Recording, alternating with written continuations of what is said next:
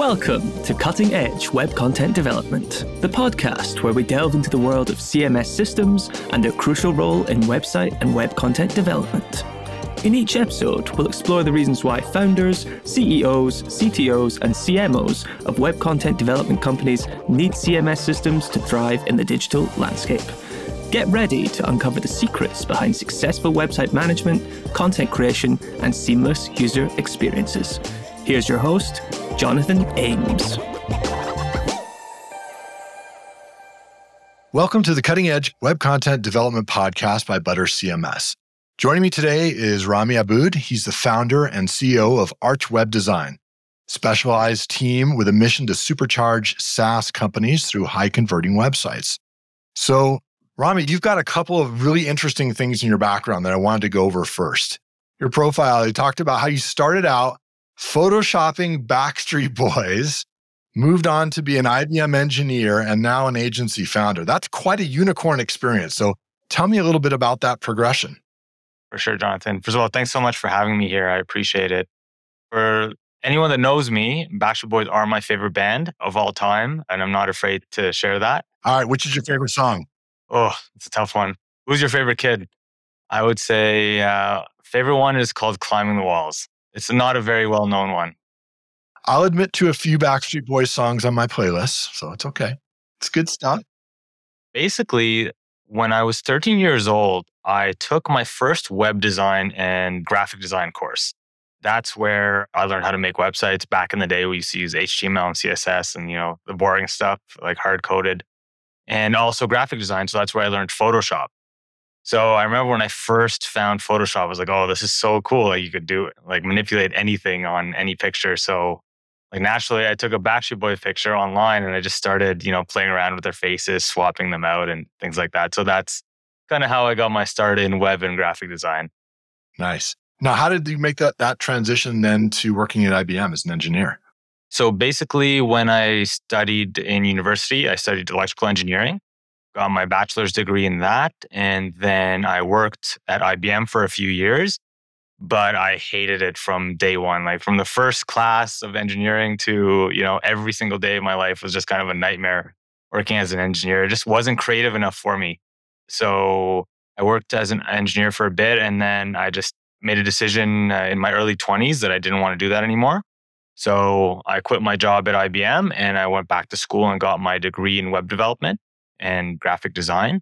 And that's kind of how I transitioned. So after I got my degree, I worked as a web developer and UX designer for about seven or eight years in the corporate world. And then I just always wanted to start my own business. I knew that I was going to start my own business at some point. And when I was 30 years old, Jonathan, I made the jump. So I had been thinking about it in my mind for, you know, five or six years. Like, I really want to start my own business. I want to start my own business, but I just didn't have the courage or the guts to do it. And scary. Um, Especially if you have a paycheck. Easier when you're like in college but when you have a paycheck and you got bills to pay, then it's some work. Yeah, exactly. And uh, I was working at the government at the time. And I don't know if you know, but like the government, they call it golden handcuffs because you're just so comfortable. You know, you're making good salary, you have good benefits, pension, all that stuff. So my mind was like, ah, I should stay. But my heart is like, no, you need to quit. You need to quit. So when I was 30, I went through a big breakup, a very pivotal moment for me, and just gave me that push to finally start chasing my dreams. So I quit my job. I had always wanted to travel. So I started traveling as well and just made it happen from there. That's a cool story. So from relationship breakup to pivotal moment to maybe that's a catalyst other people can take from this. You're wanting to start your own business, break up with your girlfriend, so much easier. I mean, she broke up with me. I did. I to be clear, I didn't want for to happen. maybe that you should thank her for that. Say, hey, thanks for giving me this catalyst moment. All right. So you've worked now, you've you started your own business, been successful at that. Talk about some strategic tips here as far as like website planning. You know, you have a process when you work with a company to either create a new website or do a redesign. What are some tips you could give on the strategy phase there for other people who are listening? Great question. So we only work with SaaS companies, so I can give you tips on that. And I'm sure some of these tips will translate across industries, but we've only tested them for SaaS, so we know they work very well here. but I'm sure they would work for, you know, almost any website. So there's a few big mistakes we're seeing a lot of SaaS companies making, especially in the last, you know, year or two. So I think these are actually pretty actionable and hopefully they can help a lot of your audience here. But the first one would be basically you want to have a killer offer on the homepage hero section. Okay, that's number one, the biggest lever you can pull right away. You can make that change pretty quickly. The hero section, for those of you that don't know, is basically the first section that pops up when you load the website, right? So on that section, there's a heading. For example, let's say you're a CRM. This is a, a real world example. So I've seen in a CRM have the heading, the smart, simple online CRM. Okay. So that's nice. Like it tells you what it is. Of course, you're a CRM, but there's a thousand CRMs out there, right? So that heading or that offer is not super enticing.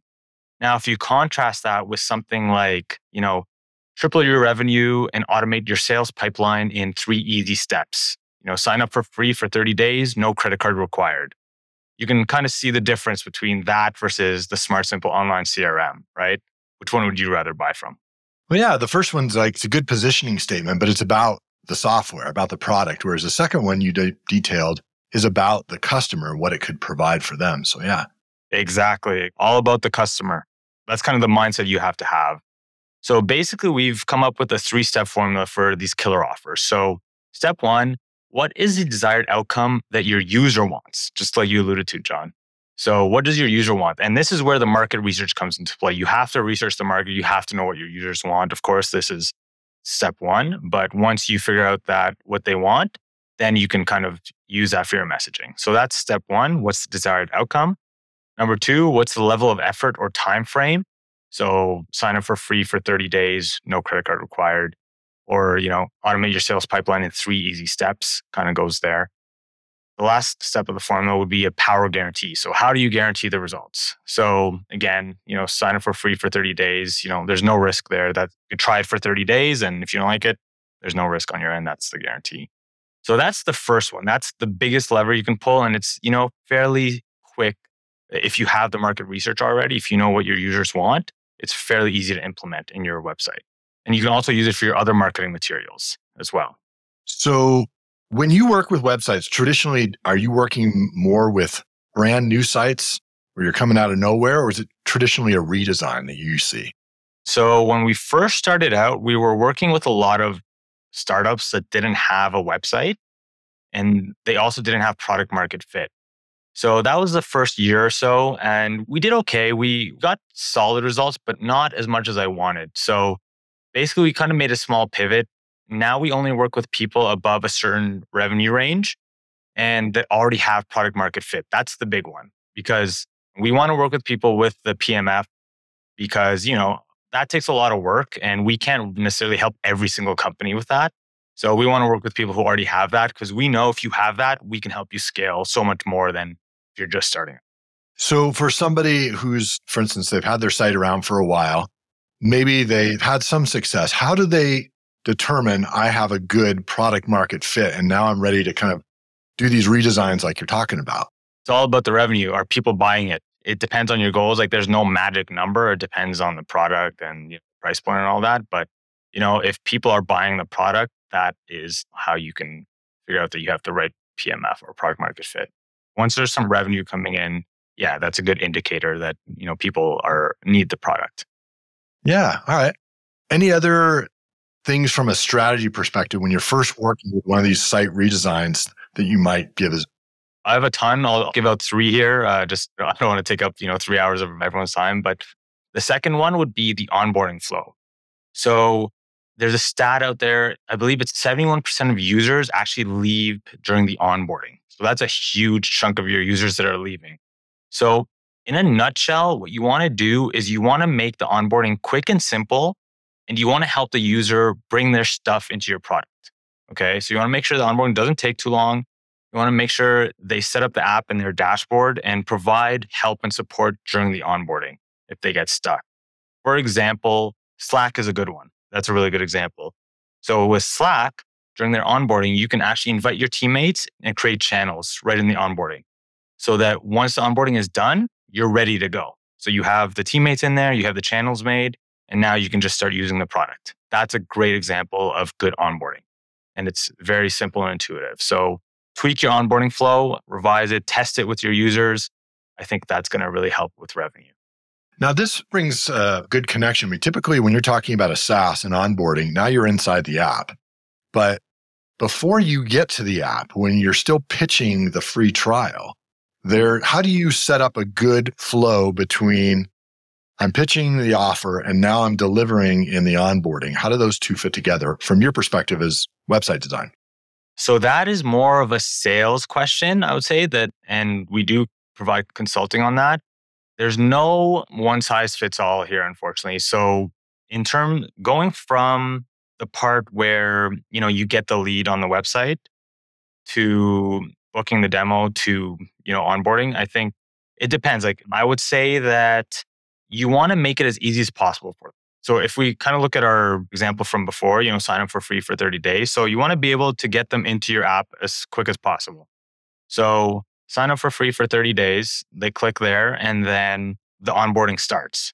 Okay. So you want that to be a quick two to three minute process max, not much longer than that, or else the 71% drop off rate will come into play. And then after that two to three minutes, they should be in your app using it. Now, if it's something that they need, hopefully they'll be able to see the value right away and they could start, you know, getting that value up front.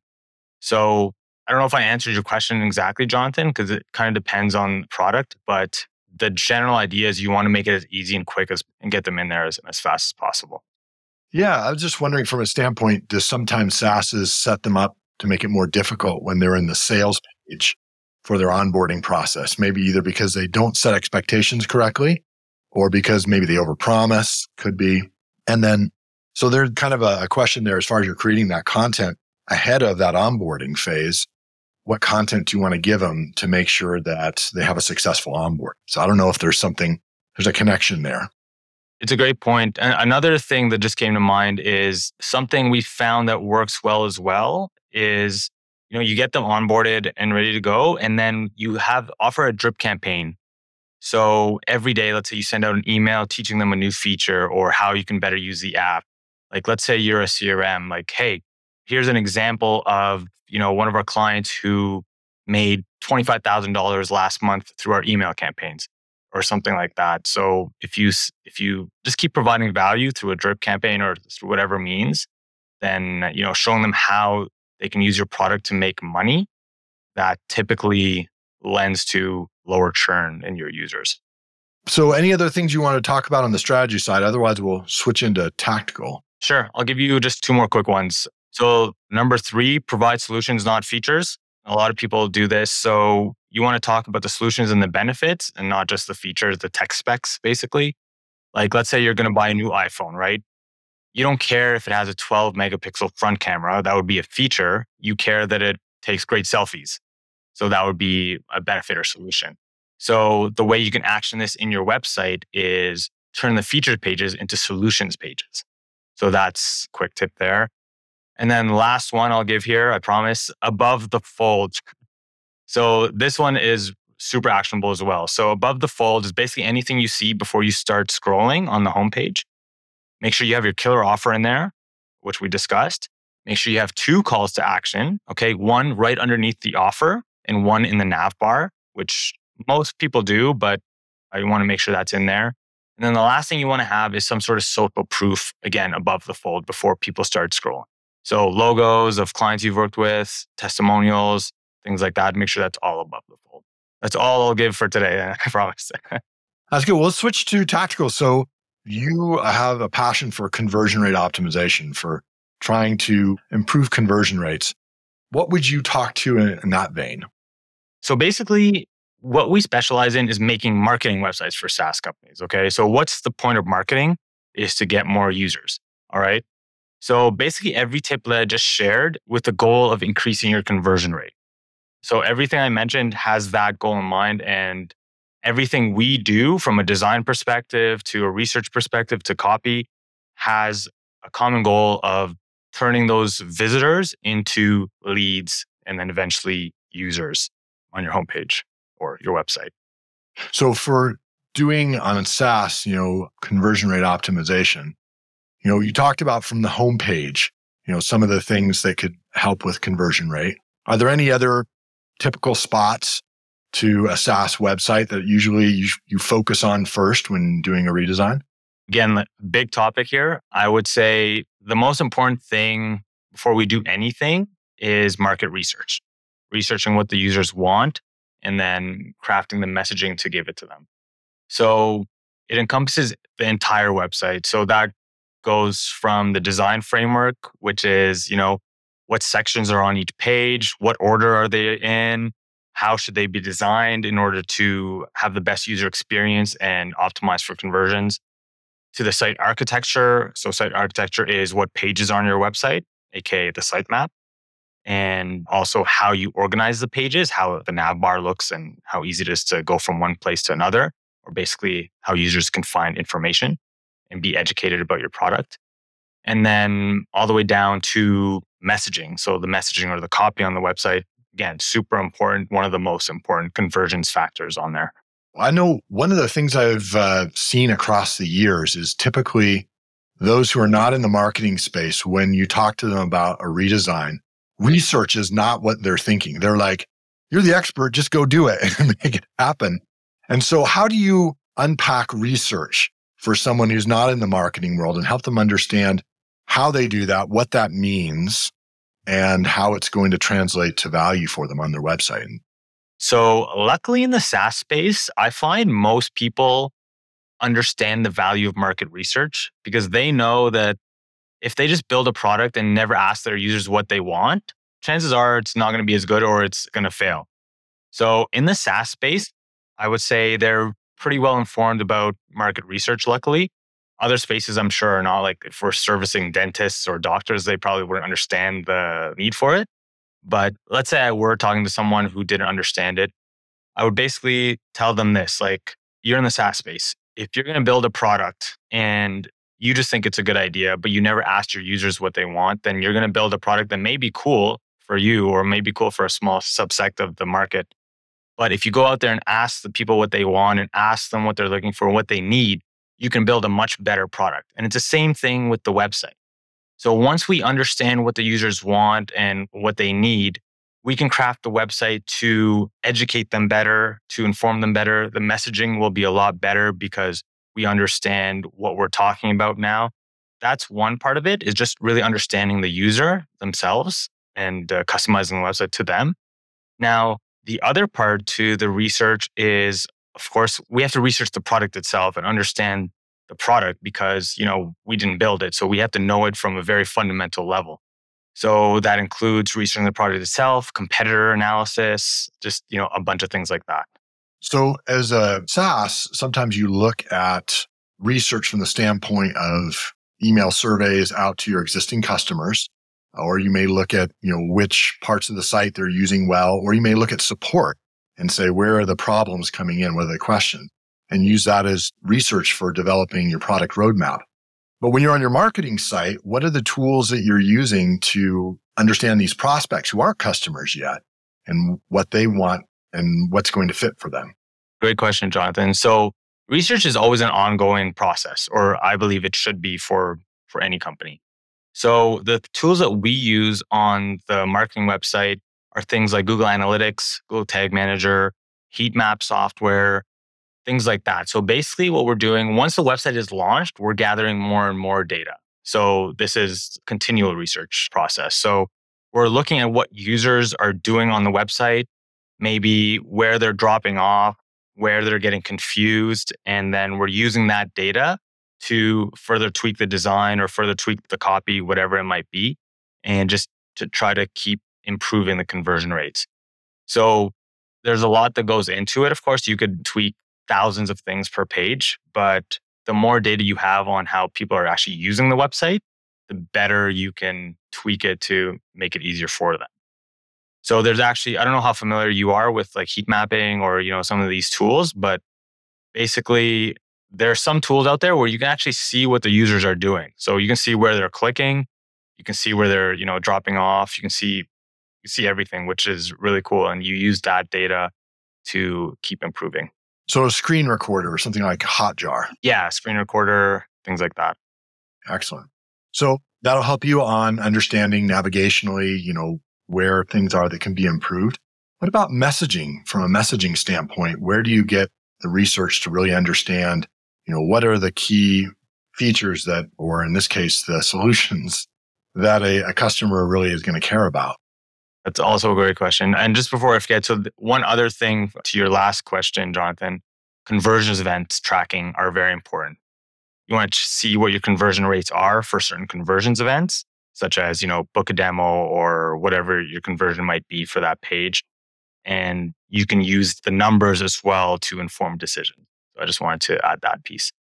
As for the messaging, the copywriting is probably, I'm not a copywriter myself, never has been one of my top skills. So it's probably the section that I know least about.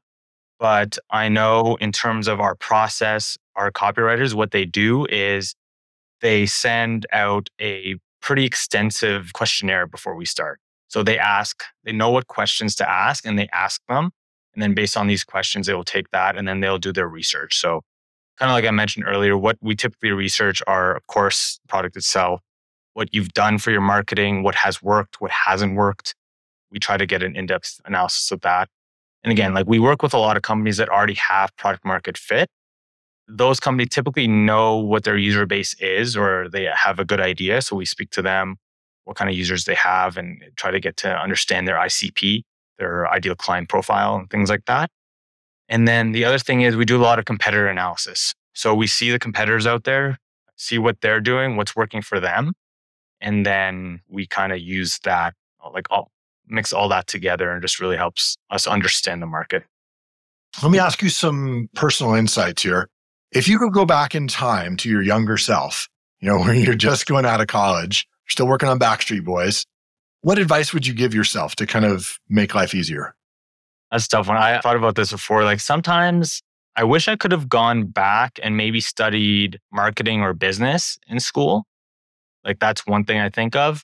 But on the other hand, I'm like, well, I went through my journey. Like I had to go through that for whatever reason. And it got me here. Maybe if I would have gone that route, I would have ended up, you know, in corporate and I probably wouldn't have ended up here at the end of the day if you think about it. But if I had to make one change, I would definitely have studied something different, like marketing or business in, in university. Interesting. Are there any books or podcasts that you recommend that you're like, wow, this really was, I love this. It's helped me, you know, something transformational for you? Absolutely. I'll give you two. I'll give you one business related one and one personal. Okay. So the business one is called Never Split the Difference. So it's a book. It helps you basically be a better negotiator and be better at sales. So the premise of the book is it's this guy who was like a high level negotiator for the FBI. Actually, not even a negotiator. Like he would go into hostage situations and try to make sure that you know the hostages don't die. So he's under quite a bit of stress. He wrote a book and it helps you with sales and negotiating, basically. So that is one business related book that I would recommend, highly one of my favorites. And a personal one is called Proof of Heaven. Okay, so Proof of Heaven it's more on, I guess, the spiritual, like religious side. The premise of the book is it's a neurosurgeon who's an atheist, doesn't believe in, you know, anything. He's very logical, very scientific. And he falls into a coma. And then he goes into this like experience where he goes into this like other world where it's kind of like heaven like and he just speaks about it and he converts from an atheist to more of a spiritual person that book was very uh, it was life changing for me when I read it. That's really cool. That's my favorite movie of all time is Contact back in the 90s. You may not have even seen it, but it's a similar premise. He's a scientist who has to have face to face experience with something that can't be explained logically, but has to be experienced. Love that idea. Exactly. And I resonate well with that book because I was like him, like engineering brain, very logical. And, you know, you go through things that you can't explain and you know, it makes you change your perspective. Yeah, there's a lot of senses that are beyond just the ones that we logically think about that are part of our human experience. And it's important to know those as well. That's awesome. What about software? Any particular software recommendations? Something that's new that you've discovered that's really helped you in work? So there's a few things. One called Zyro, Z Y R O. So it's an AI heat mapping tool. So typically heat maps only work if you have a lot of traffic, right? Now, this is a predictive heat mapping tool. So it predicts within 92% accuracy or something like that what the heat map will look like without sending any traffic to your designs or your website. So super interesting, super, super helpful. I think you can anyone can use that to increase or to improve your conversion rates. We use it for all of our designs before we send them out. So highly recommend that one. Any SEO tool, there's a few that we like. SEMrush, SEMrush, that's a good one. Search Atlas is a new one we started using. That also basically just gives you a ton of data on what people are searching for or where they're going on your website, you know, what keywords you want to rank for and optimize. I strongly believe that SEO should be the basis of any marketing strategy, especially if you're in it for the long term. So SEMrush or Search Atlas are good tools to start with to just kind of get more data on those keywords and the content. I'd say those are the top two that we use to improve. There's so many. There's also email marketing campaign tool, so called Smart Leads. Smart Leads or Instantly are the top two on the market right now. If you're doing email marketing or cold emails, I highly recommend one of those two. And then in terms of CRM, CRM is super important. Go High Level is one of the newer ones, but I think in five to 10 years, it's going to have a big market share. It's very robust. So I'd recommend looking to Go High Level. It's also fairly cheap if you're, you know, a startup. And then the other big one we see is HubSpot. So most people know HubSpot. It's big and you can't really go wrong with it as well. Excellent. Well, tell us a little bit more about your agency now. Sure. Started the agency in March 2020. So basically, right when COVID hit. Yeah, it was uh, interesting timing. I believe it was lucky timing, but there's always a bit of luck in business. So, yeah, basically what we do, Jonathan, is we're a marketing agency for SaaS companies. We only work with SaaS companies. That's our goal. Our mission is to help help empower SaaS companies to scale. So basically, I believe there's a lot of software out there that can do a lot of good for the world. We want to help those people get their product out to the world and, and make it successful. So, you know, in a roundabout way, it's about changing lives. So we want to help these SaaS companies change lives, basically. Basically, what we do is pretty straightforward. We build high converting marketing websites for SaaS companies and we do marketing for them. So that's, you know, paid ads or SEO. We just love to do that. The cool thing with SaaS is every single company is different. You know, that's the cool thing. Every single company is a unique challenge. Like if we were in a different niche, if we were, like I said, with dentists or whatever, it would always be the same. It'd be kind of boring. With SaaS companies, they're all different. And it's super interesting as well. Like I have a personal interest in SaaS. Like I love technology. I'm always trying out new softwares. I really hope we're helping them and really hope we're doing good in the world. And that's kind of our mission. Yeah. Do you want to tell a story about a particular client that, you know, you felt like really did a good job for or where there was a some transformational moments that happened there? I have to go with Beacon CRM. So yeah, again, CRM, but they're a CRM for charities again that that goes with our mission of you know trying to change lives and help the world. So they're a crm specifically for charities. When we started out with them they had a website but it was pretty bad and i think they'll they'll admit it as well. It looked like it was made in the 90s you know their revenue was low and we just worked with them. Everything we discussed earlier like the market research the copy and creating the new website from design to development to you know pushing live and all that so we actually helped them increase their leads by 52% in only one month. So after we pushed live, increased the leads by 52%. I actually don't know the number off the top of my head, but they came out probably four or five months ago. That was a big win for them, a big win for us as well. Like for me, I love working with companies that have a mission like that. It's just nice seeing those guys win. You get a lot of opportunities to uh, to do work, but not always do you have an opportunity to do work that you really feel has a mission besides just the business side of it. And so when you do have those opportunities, it's a great experience. And uh, there's a little something extra there to the work that you do. Exactly. Like that level of fulfillment and just knowing you, you've impacted lives in a positive way. There's nothing like it. Well, thank you so much, Rhami. I really appreciate the insights that you've shared. Some really great things here. For those of you in SaaS who are listening, I hope you've been taking notes because these are some great ideas that Rhami has brought up. Really appreciate it.